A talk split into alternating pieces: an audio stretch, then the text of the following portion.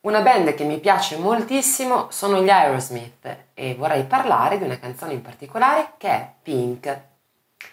Ho deciso di parlare di Pink perché è una delle canzoni che ritengo più divertenti degli Aerosmith, anche da cantare. Infatti è uno di quelli che canto più spesso, più volentieri, anche nella tonalità tra l'altro originale che si adatta alla, alla mia estensione, alla mia voce, quindi anche pratico sotto questo punto di vista. Ma al di là dell'aspetto puramente pratico, proprio molto divertente il brano in sé. Divertente ritmicamente, melodicamente, divertente questa armonica che apre il brano, suonata da Steven Tyler, molto divertente anche il video della canzone, eh, dove si avvicendano su una passerella, una sorta di passerella, sia i componenti della band, sia una serie di personaggi con caratteristiche fisiche molto particolari, molto curiose Riguardo alla band ci sono scene per esempio in cui eh, avvengono delle specie di metamorfosi, per cui c'è Steven Tyler per esempio col suo viso ma nel corpo di un bambino, oppure in un altro momento sempre lui con la faccia di Steven Tyler nel corpo di una bella ragazza in topless. Ancora un altro momento molto carino del, del video stesso, il momento dell'assolo di chitarra, in cui Joe Perry arriva eh, sulla passerella la, imbracciando la sua chitarra, naturalmente suonando, ma con la forma di un centauro, quindi con la parte superiore del corpo umana, diciamo, e la parte inferiore invece di, di equino, di cavallo. Beh, adesso al di là del video che rispecchia perfettamente insomma, lo spirito eh, giocoso diciamo, del brano, il brano in sé è molto molto carino, ha una bellissima melodia, ha un bel inciso, un bel ritornello orecchiabile con peraltro un'armonia vocale sulla voce principale tutt'altro che scontata, molto eh, molto particolare e, e che insomma va a rendere ancora più incisivo il ritornello stesso. Il testo parla del rosa, pink è un colore ovviamente, è rosa e devo dire che sulla, eh, sul senso, sul significato del testo si fanno moltissime illazioni, alcune delle quali anche un pochino assurde, ma diciamo che non andrò a, a dare la mia interpretazione del testo perché tutto sommato è poco importante in fondo nel contesto della canzone se non che eh, insomma solo il fatto che si parli di un colore che poi è un colore che viene ritrovato in tante cose positive, tante cose belle, divertenti della vita, ecco questo dà lo spirito appunto del pezzo.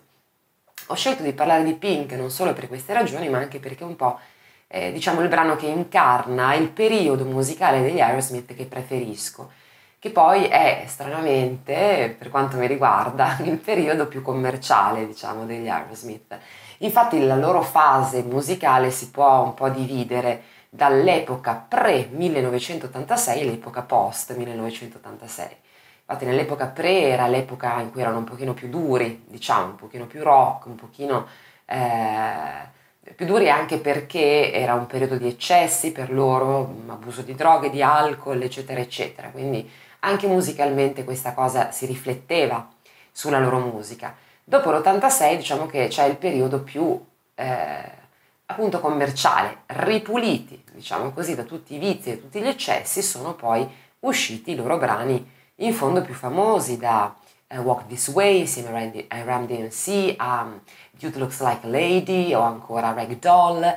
questa Pink naturalmente, eh, I Don't Wanna Miss a Thing, colonna sonora del film Armageddon con Bruce Willis, insomma tutti quei brani che sono diventati dei successi proprio anche radiofonici, quindi da mainstream, eh, cosa che insomma non, fosse, non non fosse avvenuta precedentemente, ma sicuramente eh, questa serie, questa sfornata di, di successi molto più eh, diciamo accessibili, molto più orecchiabili, ha dato poi effettivamente una popolarità ancora maggiore e ancora più vasta appunto agli Aerosmith che sono appunto una band che mi piace moltissimo eh, anche per questo fatto proprio del coniugare delle melodie fondamentalmente molto pop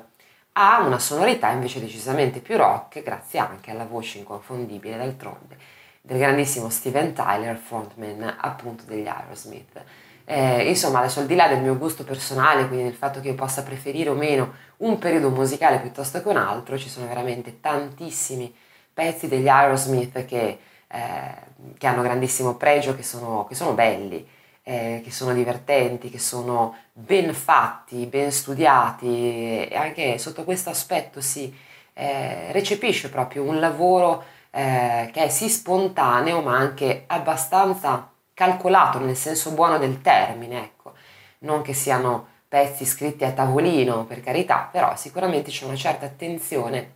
da parte loro, da parte dei produttori naturalmente, degli Aerosmith verso un aspetto appunto di facile ascolto, verso la possibilità di essere accessibili e raggiungibili da tutto un pubblico che magari non è particolarmente eh, predisposto verso, verso il rock, per esempio.